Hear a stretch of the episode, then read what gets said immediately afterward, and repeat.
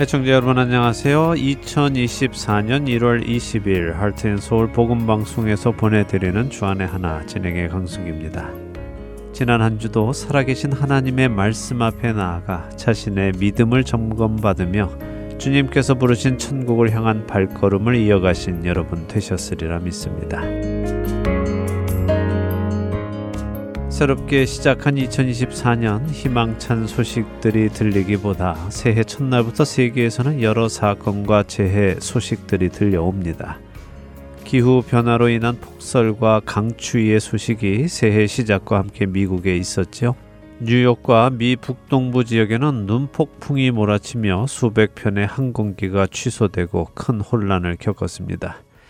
특별히 일본은 1월 1일 7.6 강도의 지진이 노토 반도에 있었고 이로 인한 쓰나미까지 일어나서 200여 명이 사망하는 재난이 있었습니다.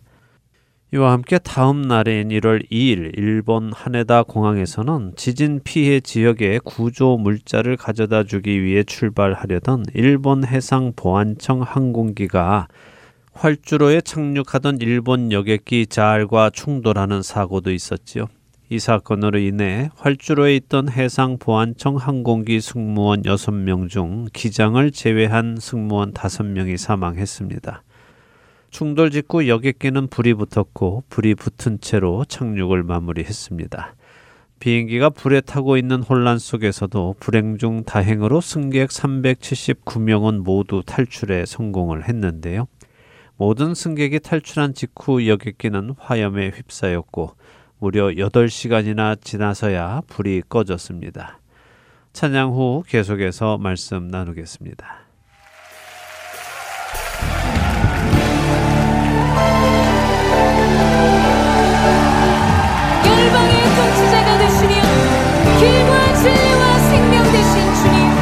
우리가 주님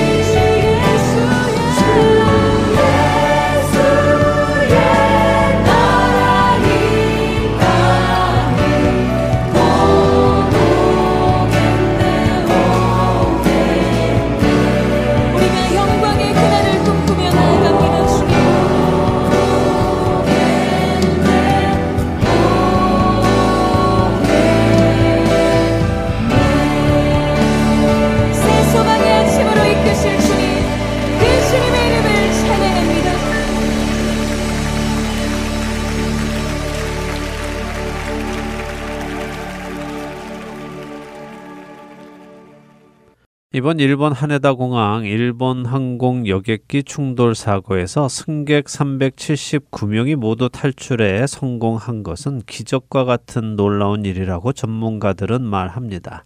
그리고 그 사실은 세계 여러 나라의 뉴스로도 소개가 되었지요. 이렇게 모든 승객이 탈출에 성공하여 뉴스에는 90초 룰이라는 것이 소개가 되었는데요. 비상 상황에서 모든 승객이 90초 안에, 다시 말해 1분 30초 안에 탈출할 수 있도록 대비하는 안전 수칙이라고 합니다.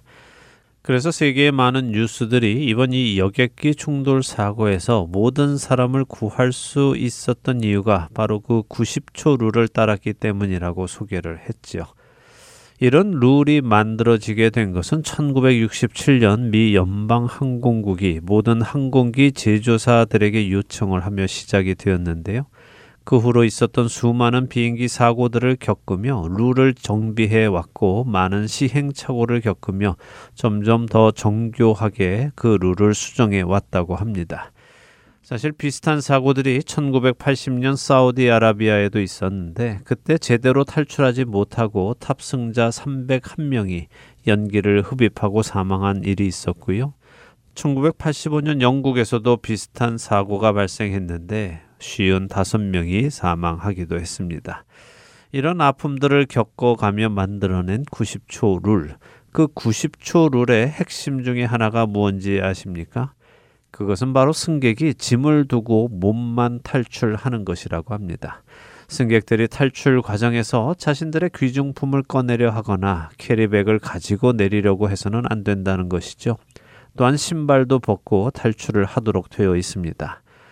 이 비상 탈출은 일반 계단이 아니라 비행기 비상구에서 튀어나온 바람으로 부풀려진 슬라이더를 타고 내려와야 하기 때문에 뾰족한 구두나 날카로운 어떤 것이 그 슬라이더를 찢으면 바람이 빠지고 그로 인해 다음 사람은 탈출할 수 없기 때문입니다.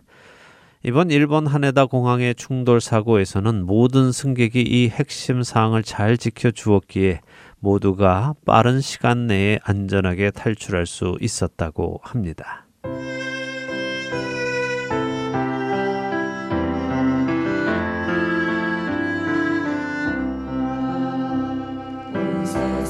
세상이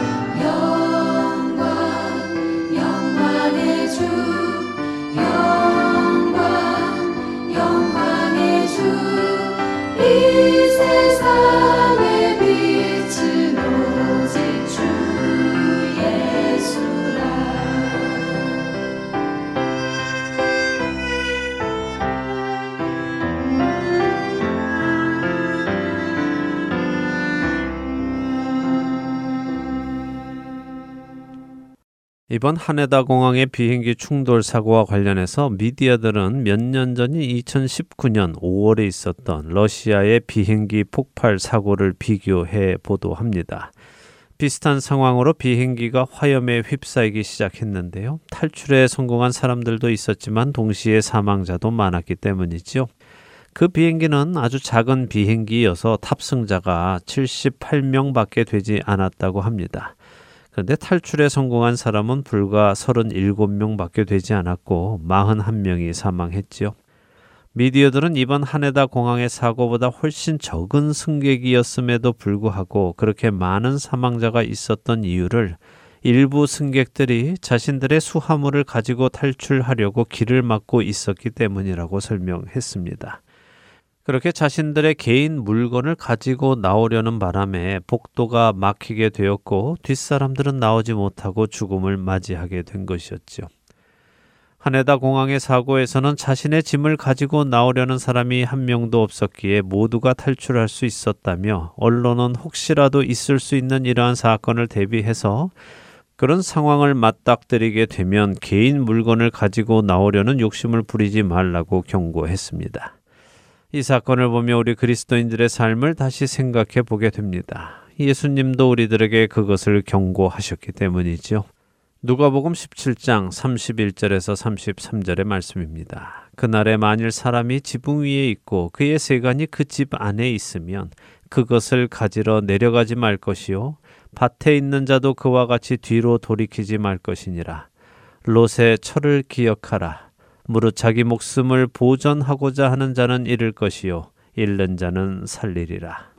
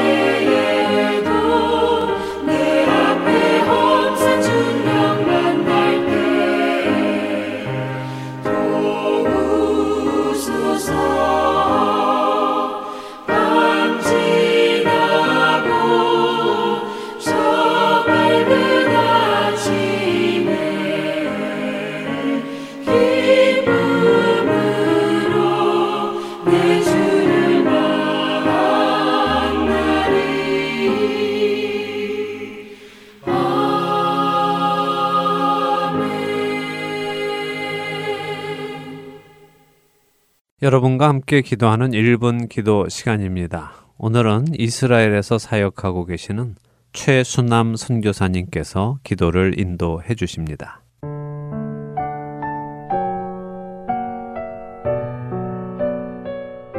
하렌 서울 1분 기도 시간입니다. 저는 이스라엘에서 사역하고 있는 선교사 최순남입니다.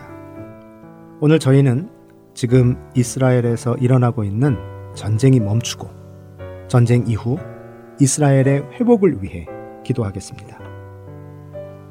이스라엘에서 전쟁이 일어난 지 벌써 3개월이 지나고 있습니다. 전쟁이 직접적으로 시작된 가자 지역뿐 아니라 레바논 국경지대, 시리아 국경지대, 그리고 웨스트뱅크라고 말하는 서안 지역에서 많은 사상자가 발생하고 있고 특히나 가자 지역 안에는 정말 많은 건물들이 폐허가 되었습니다. 그리고 무엇보다 전쟁이 장기화되면서 사람들의 마음이 지쳐가고 절망에 빠져가고 있습니다. 속히 이 전쟁이 멈출 수 있도록 기도해 주시기 바랍니다. 전쟁의 종식과 함께 정말 중요한 것은 전쟁 이후 이스라엘의 회복입니다. 무너진 건물과 시설을 재건하는 것도 필요하겠지만 무너진 마음을 다시 세우는 것도 굉장히 중요합니다. 정말 많은 사람들이 전쟁 트라우마를 겪고 있고 겪을 것 같습니다. 전쟁에 나간 군인들 뿐 아니라 아들, 딸, 남편, 아버지를 전쟁터에 보낸 가족들 역시 트라우마에 시달릴 것이고 혹시나 가족이나 친척들 중에서 전사자가 나왔다면 그 트라우마는 굉장히 클 것입니다. 유대인뿐 아니라 아랍인들도 이 전쟁으로 인한 상실과 함께 앞으로 유대인들과의 관계 문제 등에서 상당한 어려움들이 있을 것 같습니다. 전쟁 이후 이스라엘의 회복을 위해 기도해 주시기 부탁드립니다. 이번에 이스라엘에 들어가면 주의 도움이 필요한 분들을 대상으로 온라인 상담소를 열어서 우선 전쟁 트라우마 상담을 시도해 보고자 계획하고 기도하고 있습니다. 이 상담을 진행하면서 결국 이 상황을 극복할 수 있는 것은 복음밖에 없음을 이들이 깨달을 수 있도록 이 시간을 통해 우리의 참된 주인이신 그리스도를 소개하고 만날 수 있도록 기도해 주시길 부탁드립니다. 함께 기도하시겠습니다.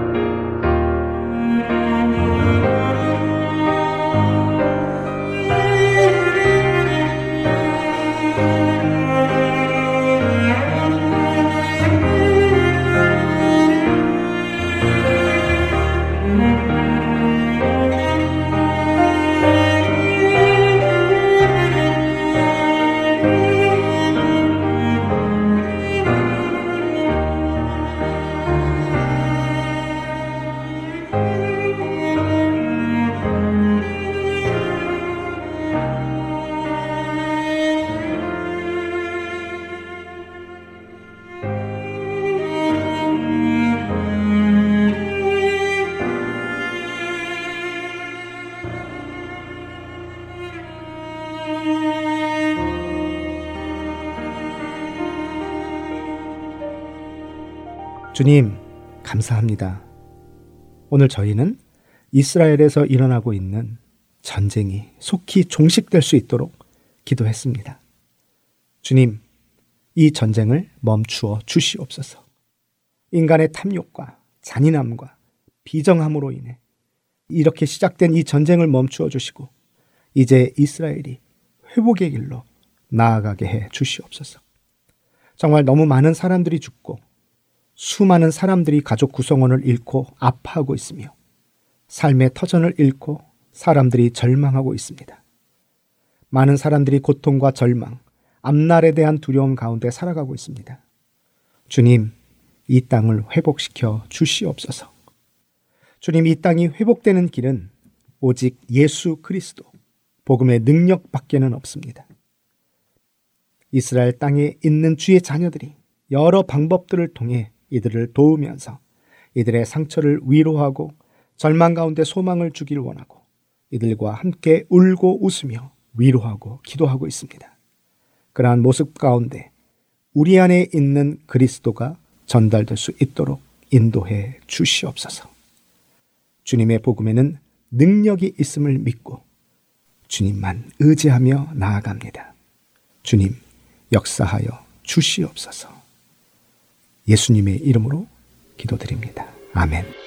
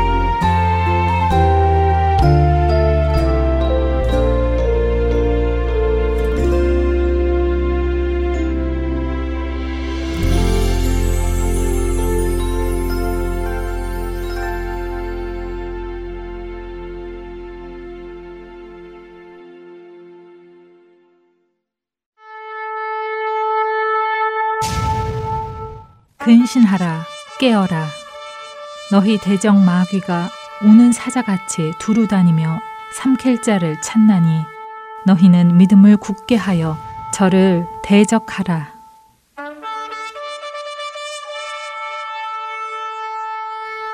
세상은 점점 어둠 속으로 들어갑니다. 자다가 깰 때가 됐습니다. 할텐 서울 복음 방송은 잠자는 우리의 영혼을 깨웁니다. 이 사역을 위해 여러분의 기도와 후원이 필요합니다. 이 사역에 동역하고자 하시는 분들은 할텐 서울 복음 선교회 전화 602-866-8999번이나 카카오톡으로 연락 주시기 바랍니다.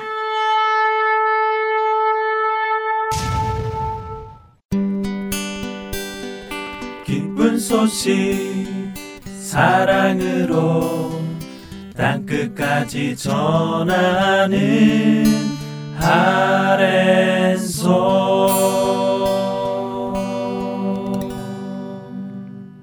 사도들의 행적이 기록된 사도행전을 공부하는 시간입니다. 내 증인이 되리라로 이어드립니다.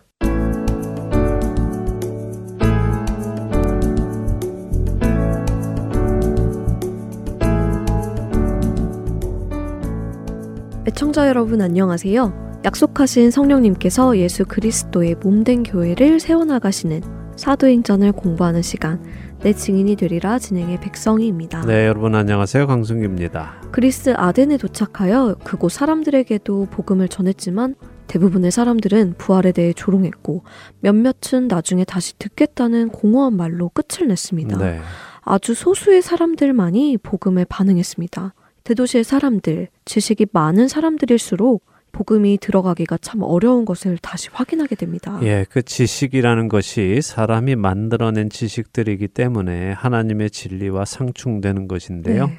인본주의 곧 사람이 근원이 되는 지식들은 신본주의, 하나님이 근원이 되시는 생각과 대립할 수밖에 없습니다. 성경은 하나님을 변하지 않으시는 하나님, 어제나 오늘이나 내일이나 동일하신 하나님이시라고 증언하시죠. 하나님이 변하지 않으시는 분이시라면 우리가 그 하나님을 따라 변해야 하는 것입니다. 그런데도 우리는 자꾸 하나님을 변화시키려 하지요. 음, 하긴 그렇네요. 우리가 변해야 하는데 하나님을 내 뜻에 맞추어 변화하시라고 자꾸 요구하는 경우가 있습니다. 네, 주님의 우리를 맞추어 가기를 바랍니다. 오늘부터는 사도행전 18장으로 들어갑니다. 아덴을 떠난 바울, 그는 새로운 도시로 가는데요. 우리가 잘 아는 도시입니다. 먼저 오늘 말씀 사도행전 18장 1절에서 4절 읽고 이야기 나누지요. 네, 사도행전 18장 1절부터 있습니다. 그 후에 바울이 아덴을 떠나 고린도에 이르러 아골라라 하는 본도에서 난 유대인 한 사람을 만나니 글라우디오가 모든 유대인을 명하여 로마에서 떠나라 한 고로 그가 그 안에 브리스길라와 함께 이달리아로부터 새로 온지라. 바울이 그들에게 감해 생업이 같으므로 함께 살며 일을 하니 그 생업은 천막을 만드는 것이더라. 안식일마다 바울이 회당에서 강론하고 유대인과 헬라인을 권면하니라. 그 유명한 고린도로 사도 바울이 가는군요. 네. 고린도 전서 후서의 그 고린도요. 맞습니다. 그 고린도입니다. 자, 이 고린도에 대해 조금 설명을 해드리죠. 예, 고린도는 주전 750년 경에 그리스 반도 안에 세워진 도시입니다. 아테네에서 서쪽으로 약 50마일 정도 떨어져 있는데요. 이 고린도는 그리스 반도와 지협을 통과하는 무역로를 관장하는 무역의 중심지였습니다. 지도가 있는 분들은 지도를 보시면 이해가 쉬우실 텐데요. 네. 자, 한국을 한번 생각해 보세요. 자, 만일 중국에서 한국 강원도에 강릉을 한번 간다고 생각해 보지요. 배를 타고 가려면 한국 서해에서 남해를 거쳐 다시 동해로 올라가서 가야 하지요. 그렇죠. 삥 둘러서 배를 타고 가야죠. 네, 그런데 만일 인천에서부터 춘천까지요, 뱃길이 일직선으로 있다면 어떨까요? 그러면 한반도를 뺑 둘러서 배를 타고 가는 것보다 인천을 통해 들어와서 배를 쭉 타고 춘천에 다다라서 춘천에서 육로로 강릉에 가면 시간을 훨씬 절약할 수 있겠죠. 그렇겠죠. 아무래도 직선 거리로 갈 수 있으니까요. 네. 많이 절약되겠죠. 네. 고린도와 아테네가 그런 관계였나 보군요. 맞습니다. 당시 유럽인 이탈리아나 스페인 쪽에서 아테네를 오려면 그리스 반도를 뺑 둘러서 올 수도 있었지만 그리스 반도 위쪽에 일직선으로 백길이 고린도까지 있었기 때문에요. 유럽에서 오는 배들이 고린도로 배를 타고 와서 거기서는 아테네까지 육로를 이용했습니다. 그래서 동쪽에서 오는 자들 역시 이 고린도로 와서 서쪽인 유럽으로 나갔고요. 서쪽인 유럽에서도 고린도로 와서는 동쪽인 그리스나 아시아 쪽으로 갔죠. 이런 이유로 고린도는 무역의 중심지가 되었고요. 무역의 중심지이다 보니 많은 돈이 모이는 곳이 되기도 했습니다. 부유한 사람들도 많았겠어요. 맞습니다. 그래서 고린도는 그리스 반도에서 가장 부유한 도시가 되었습니다. 근데 돈이 많으면 사람들은 어떤 일을 합니까? 호화스럽게 살고 즐기고 뭐 그렇죠. 그렇죠. 예, 돈이 많으면 사람들은 호화스러운 삶을 살기 시작합니다. 호화스러운 삶을 살기 시작하면 사람들은 쾌락을 찾기 시작하고요. 쾌락을 찾기 시작하면 결국에는 타락하게 됩니다. 이것이 죄인의 패턴입니다. 고린도가 그렇게 호화스럽게 쾌락적인 타락한 도시였겠군요. 네, 특별히 고린도에는 그리스 신화에 등장하는 사랑의 여신 아프로디테의 신전이 있었는데요. 잘 알려진 대로 이 신전에는 몸을 파는 여성 사제들이 있었습니다. 남성들은 아프로디테에게 예배를 드린다고 하면서 이 여성 사제들과 성관계를 맺었죠. 어떻게 그런 것을 예배라고 부를 수 있는지 정말 이해가 안 되네요. 네, 사람들이 만들어낸 종교는 그렇게 음란하고 쾌락을 사랑하는 거룩하지 못한 모습을 보여주는 것입니다. 바울 시대에 고린도에 있는 아프로디테의 신전에서 몸을 파는 여사제들의 숫자가 천 명이 넘었다고 하니 정말 많은 숫자죠. 천 명이요. 네. 정말 많았네요. 예, 이렇게 사치스럽고 호화롭고 쾌락을 추구하며 승승장구하던 고린도는 주전 146년에 로마에 의해 멸망을 당합니다. 로마는 고린도를 공격해서요, 고린도 사람 대부분을 죽였다고 합니다. 그리고 남은 사람들은 노예로 만들어서 다른 지역으로 이송을 시켰죠. 그리고 약 100년 동안 고린도라는 도시를 완전한 폐허로 두고요, 다시는 그곳에 사람이 살지 못하도록 했습니다. 그런데 100년이 지난 후 주전 약 46년에 로마의 황제 줄리어스 시저는 다시 고린도를 세우도록 허락을 해줍니다. 네. 그때부터 고린도는 다시 사람들이 와서 살기 시작했고 주전 27년경에는 많은 인구가 유입되어 다시 활기를 띠기 시작합니다. 로마는 이 고린도를 아가야 지방의 수도로 삼았고요. 고린도는 다시 부유해지기 시작했지요. 고린도가 다시 부유해지자 이곳에는 음행과 술 취함과 쾌락으로 다시 가득해지기 시작했고 이런 이유로 코린디아이 코라이라는 말, 곧 고린도 아가씨라는 표현은 매춘부를 의미하는 말이 되었고요. 코린디아조, 곧 고린도 사람같이 행동한다 하는 말은 비도덕적이거나 음행하는 사람을 의미하는 말로 쓰이게 된 것입니다. 얼마나 음행이 만연했으면 그 지역 이름이 곧 음행을 뜻하는 말이 될 정도였을까요? 네. 정말 그 음란함이 대단했었나 보네요. 그랬던 것 같습니다. 말씀드린 대로 그곳에는 그리스의 여신 아프로디테의 신전이 있었기 때문에 그 아프로디테에게 예배하려는 사람들이 세계 방방곡곡에서 해마다 수십만 명씩 방문을 했다고 합니다. 이렇게 우상 숭배가 가득하고 부유하고 타락한 도시, 육신의 쾌락을 위해 사는 도시, 이런 도시에 복음을 가지고 가는 것이 쉬운 일일까요? 어, 너무 어려운 일일 것 같아요. 네. 용기가 안 날 것 같은데요. 하지만 동시에 바로 그렇게 타락한 도시이기에 가장 복음이 또 필요한 것 아닐까요? 맞습니다. 죄가 많은 곳에 은혜가 있는 법이지요. 죄인들이 가득한 그 어두운 곳에 바로 복음의 빛, 생명의 빛이 필요한 것입니다. 바로 이 고린도에 바울이 도착을 했습니다. 학자들에 따르면 주후 약 50년에서 52년 사이에 바울이 고린도를 방문한 것으로 추정을 합니다. 우리가 방금 읽은 18장 2절에 보면 글라우디오 황제가 모든 유대인들을 로마에서 떠나라라고 했다는 말이 있죠. 네. 역사서에 따르면 그 명령이 주후 49년에서 50년 정도에 있었던 것으로 알려져 있기 음, 때문입니다. 그렇군요. 그런데 글라우디오 황제는 왜 유대인들을 로마에서 나가라고 했죠? 그는 유대인들을 특히 싫어했나요? 네, 뭐 그런 이유는 아니었고요. 기록에 의하면 로마에 사는 유대인들이 크레스투스라는 사람 때문에 자주 다투고 분란을 일으켰다라고 되어 있습니다. 어, 크레스투스요? 네. 그게 누구죠? 그게 누구인지는 명확치 않습니다. 그래서 대부분의 신학자들은 이 크레스투스가 그리스도, 곧 크리스토스를 의미하는 것으로 생각을 하지요. 음, 발음이 비슷하네요. 네, 그래서 기록에 의하면 로마에 사는 유대인들이 이 크레스투스 때문에 자주 다투고 심지어 폭동으로까지 이어져서 로마의 평화를 자주 깼다고 합니다. 아마도 우리가 사도행전에서 보아왔듯이 정통 유대인들이 그리스도인들을 자꾸 공격하고 폭동을 일으키고 했던 것 같습니다. 이에 글라우디오 황제가 이렇게 자꾸 사회적으로 무리를 일으키는 유대인들을 로마에서 내쫓았다고 당시 로마의 역사학자인 스토니우스라는 사람이 기록을 했다고 하지요. 그러면 로마에도 그리스도인들이 이미 있었다는 말이네요. 네. 바울이 아직 로마에 가지는 않았는데 어떻게 로마에 교회가 세워졌죠? 예, 로마의 교회는 로마에 살던 유대인들이 성령님이 강림하시던 오순절에 예루살렘에 왔다가 베드로의 설교를 듣고 예수님을 그리스도로 믿고 돌아간 후에 생긴 것으로 봅니다. 네. 근데 그들이 예수님을 믿지 않는 다른 유대인들과 대립이 생겼던 것 같고요. 어쨌든 이런 이유로 로마에 살던 유대인들이 모두 쫓겨났고 그런 와중에 아굴라와 브리스길라라는 부부도 로마에서 쫓겨나와 이곳 고린도에 정착한 것으로 보입니다. 자, 바울도 이 고린도에 왔고 아골라와 브리스길라 부부도 로마에서 나와 이 고린도로 왔습니다. 그런데 둘의 생업이 같았습니다. 천막 만드는 직업을 둘 다 가졌군요. 네, 이렇게 둘이 같은 직업을 가졌다 보니 함께 일하며 살기 시작한 것 같습니다. 학자들에 의하면 이 부부 중 남편인 아골라는 유대인이고요. 아내인 브리스길라는 로마 귀족 가문의 딸로 돈과 인맥이 있는 사람으로 추측을 합니다.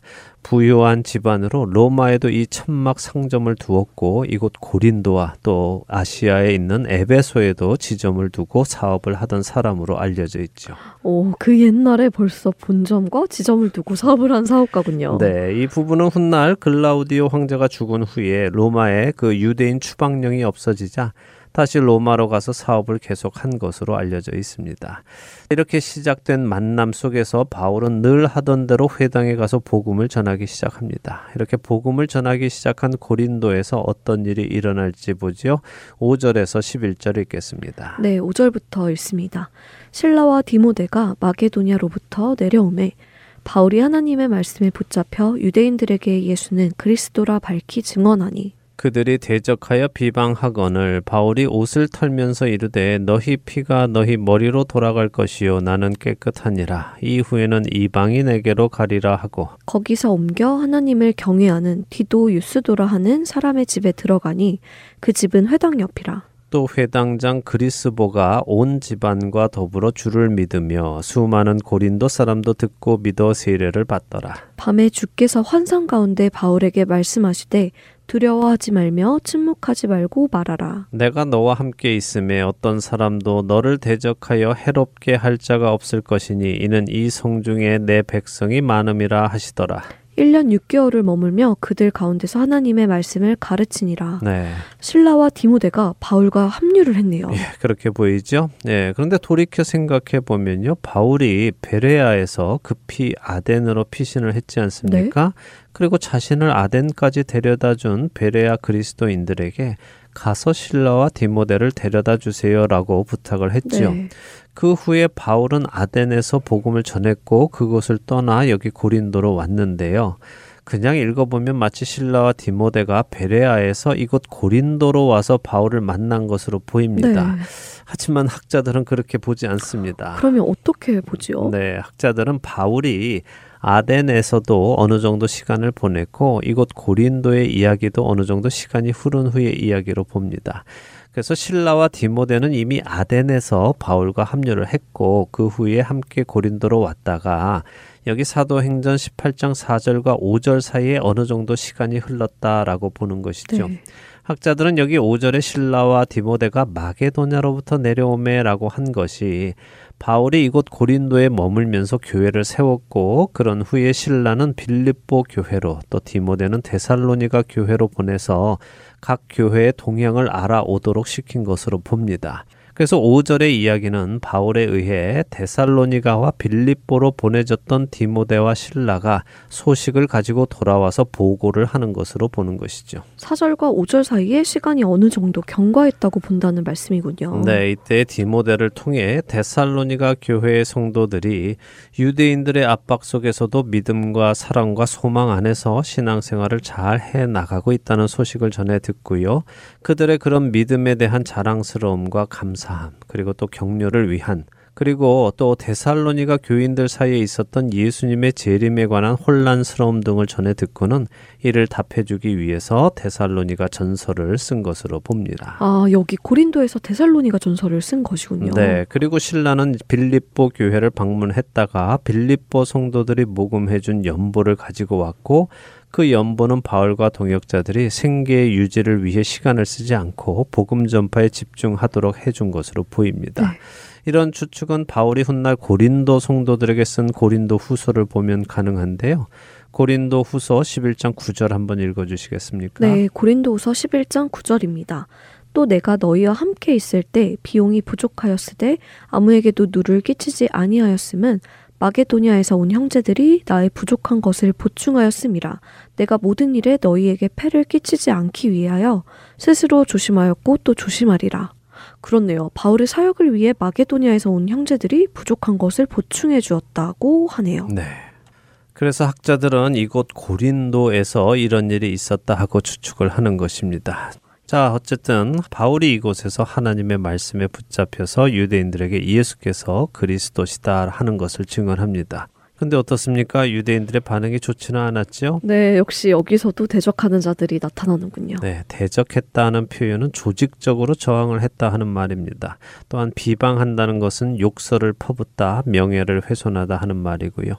유대인들이 조직적으로 대적을 한 것입니다. 그러니까 바울이 어떻게 합니까? 어, 옷을 이렇게 털면서 말하네요. 네, 예수님께서 누가복음 9장 5절에서 하셨던 말씀 누구든지 너희를 영접하지 아니하거든 그 성에서 떠날 때에 너희 발에서 먼지를 떨어버려 그들에게 증거를 삼으라라고 하신 말씀처럼 바울은 옷을 털고 그들의 피가 그들의 머리로 돌아갈 것을 선언하지요.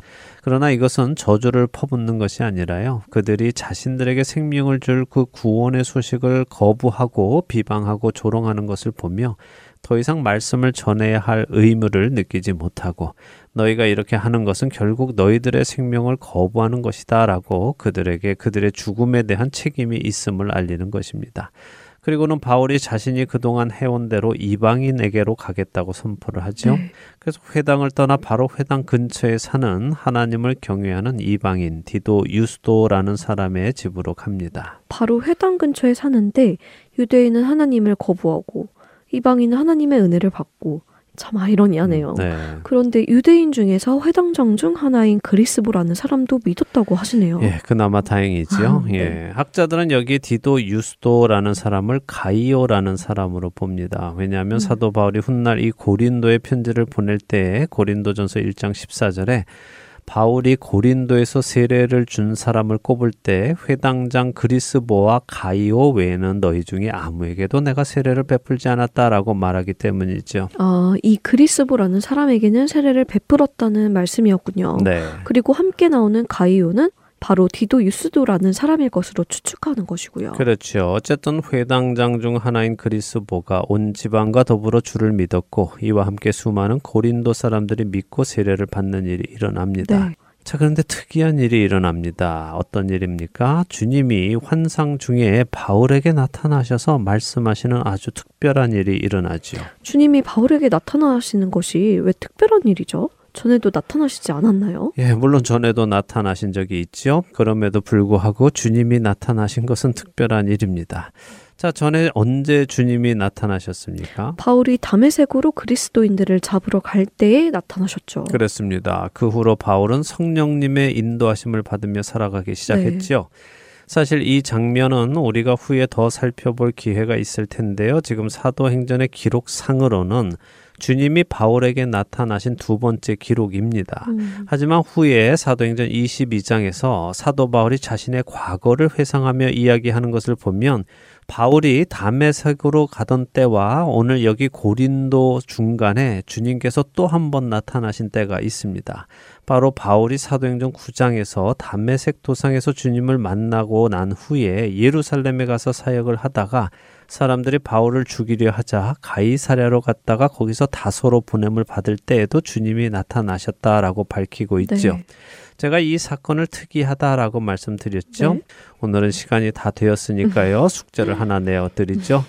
애청자 여러분들 사도행전 9장에 예수님이 바울에게 나타나신 것 그리고 오늘 사도행전 18장에 예수님이 고린도에서 바울에게 나타나신 것 그리고 사도행전 22장을 미리 좀 보시며 예루살렘에서 바울에게 나타나신 것을 묵상해 보시면서요. 예수님은 과연 어떤 때에 바울에게 직접 나타나셨는지를 한번 생각해 보시기를 바랍니다. 그럼 성경을 잘 읽으며 그 상황을 파악하고 묵상해 보아야 하겠네요. 네. 흥미로울 것 같은데요. 꼭 해보겠습니다. 네, 꼭 해보시기를 권해드립니다. 성경을 그렇게 읽어 가시며 묵상해 보시면 좋습니다. 네, 그러겠습니다. 내 증인이 되리라 오늘 시간이 다 되었는데요. 다음 시간까지 사도행전 9장, 18장, 22장을 묵상해 보시는 여러분 되시길 바라며 오늘 시간 마치도록 하겠습니다. 네, 저희는 다음 주에 다시 뵙겠습니다. 안녕히 계십시오. 안녕히 계세요.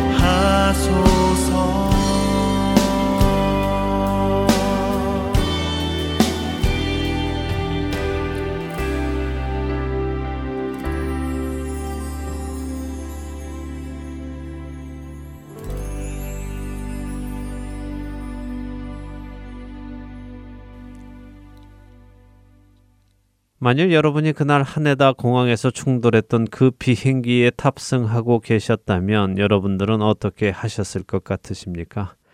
여러분의 귀중한 물건을 꺼내시기 위해 모두가 탈출하고 있는 그때의 복도를 막고 서서 여러분의 carry-on 가방을 열어 귀중품들을 꺼내시겠습니까? 중요한 내용이 담긴 랩탑 컴퓨터나 귀중한 보석, 현금이나 지갑 등을 챙기기 위해 불에 타고 있는 비행기 안에 머물러 계시겠습니까?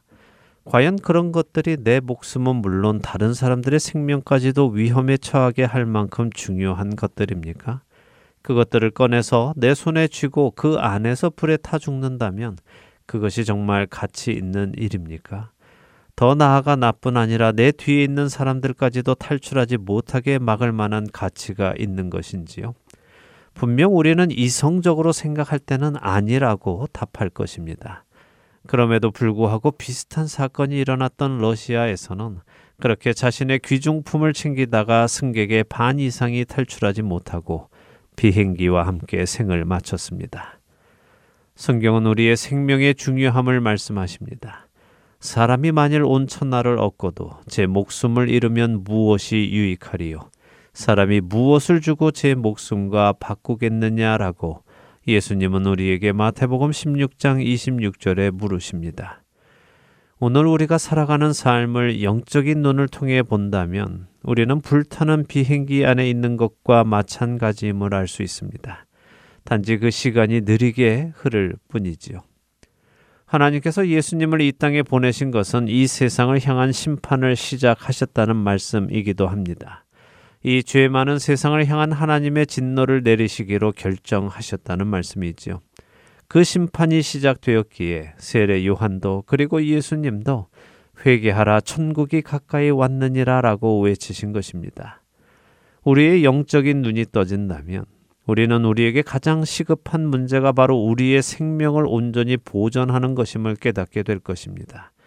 그래서 부지런히 구원을 향한 그 길을 가는 데에 집중하게 될 것입니다. 불타는 비행기에서 나와 내 생명을 보존하려 할 것입니다. 그럼에도 불구하고 우리는 생명을 보존하려는 것보다 우리가 놓아야 할, 우리가 포기해야 할 그 작은 캐리온 백에 들어있는 것들에 미련을 가지고 그것을 아쉬워하며 그 안에 있는 것을 하나라도 더 가지고 가려 노력합니다. 결국 그것들을 가지고는 비행기의 슬라이드를 탈 수 없듯이 천국에도 그것들을 가지고 갈 수 없음에도 불구하고 말입니다. 우리의 영의 눈이 떠지기를 소망합니다. 사랑하는 할텐 서울 복음 방송의 청자 여러분. 예수님은 손에 쟁기를 잡고 뒤를 돌아보는 자는 하나님의 나라에 합당하지 않다고 누가복음 9장 62절에 말씀하십니다. 우리가 세상에 미련을 가지고 있으면 우리는 구원의 길을 제대로 갈 수 없다는 말씀입니다. 우리 안에 세상의 염려와 재물의 유혹을 향한 미련을 가지고 있으면 우리 안에 진리의 말씀이 들어와도 그 말씀이 싹을 트고 결실하게 하지 못한다고 예수님께서는 마태복음 13장 22절에 경고하시죠. 지금 우리는 불타는 비행기 안에 있다는 사실을 기억하시기 바랍니다. 그리고 무엇에 집중해야 하는지 생각해 보시기 바랍니다. 하나님의 집에서 심판을 시작할 때가 되었나니 만일 우리에게 먼저 하면 하나님의 복음을 순종하지 아니하는 자들의 그 마지막은 어떠하며 또 의인이 겨우 구원을 받으면 경건하지 아니한 자와 죄인은 어디에 서리요 그러므로 하나님의 뜻대로 고난을 받는 자들은 또한 선을 행하는 가운데 그 영혼을 미쁘신 창조주께 의탁할지어다. 베드로전서 4장 17절에서 19절의 말씀입니다. 현실을 올바로 보고 각자의 영혼을 창조주 하나님께 의탁하고 믿음 안에서 선을 행하며 주님 만날 그날을 준비하는 저와 애청자 여러분이 되시기를 소망하며 오늘 주안의 하나 여기에서 마치도록 하겠습니다. 함께 해주신 여러분들께 감사드리고요. 저는 다음 주 이 시간 다시 찾아뵙겠습니다. 지금까지 구성과 진행의 강순기였습니다. 애청자 여러분 안녕히 계십시오. 주를 위해 살아가는 것 쉽지만은 않아요. 나의 욕심 부와 명예 내려놓아야 하죠. 하지만 걱정하지 마요. 나를 드리는 순간 아버지의 그 신손이 굳건하게 붙드시죠. 수많은 믿음의 선배들 주를 위해 살았죠. 죽으면 죽으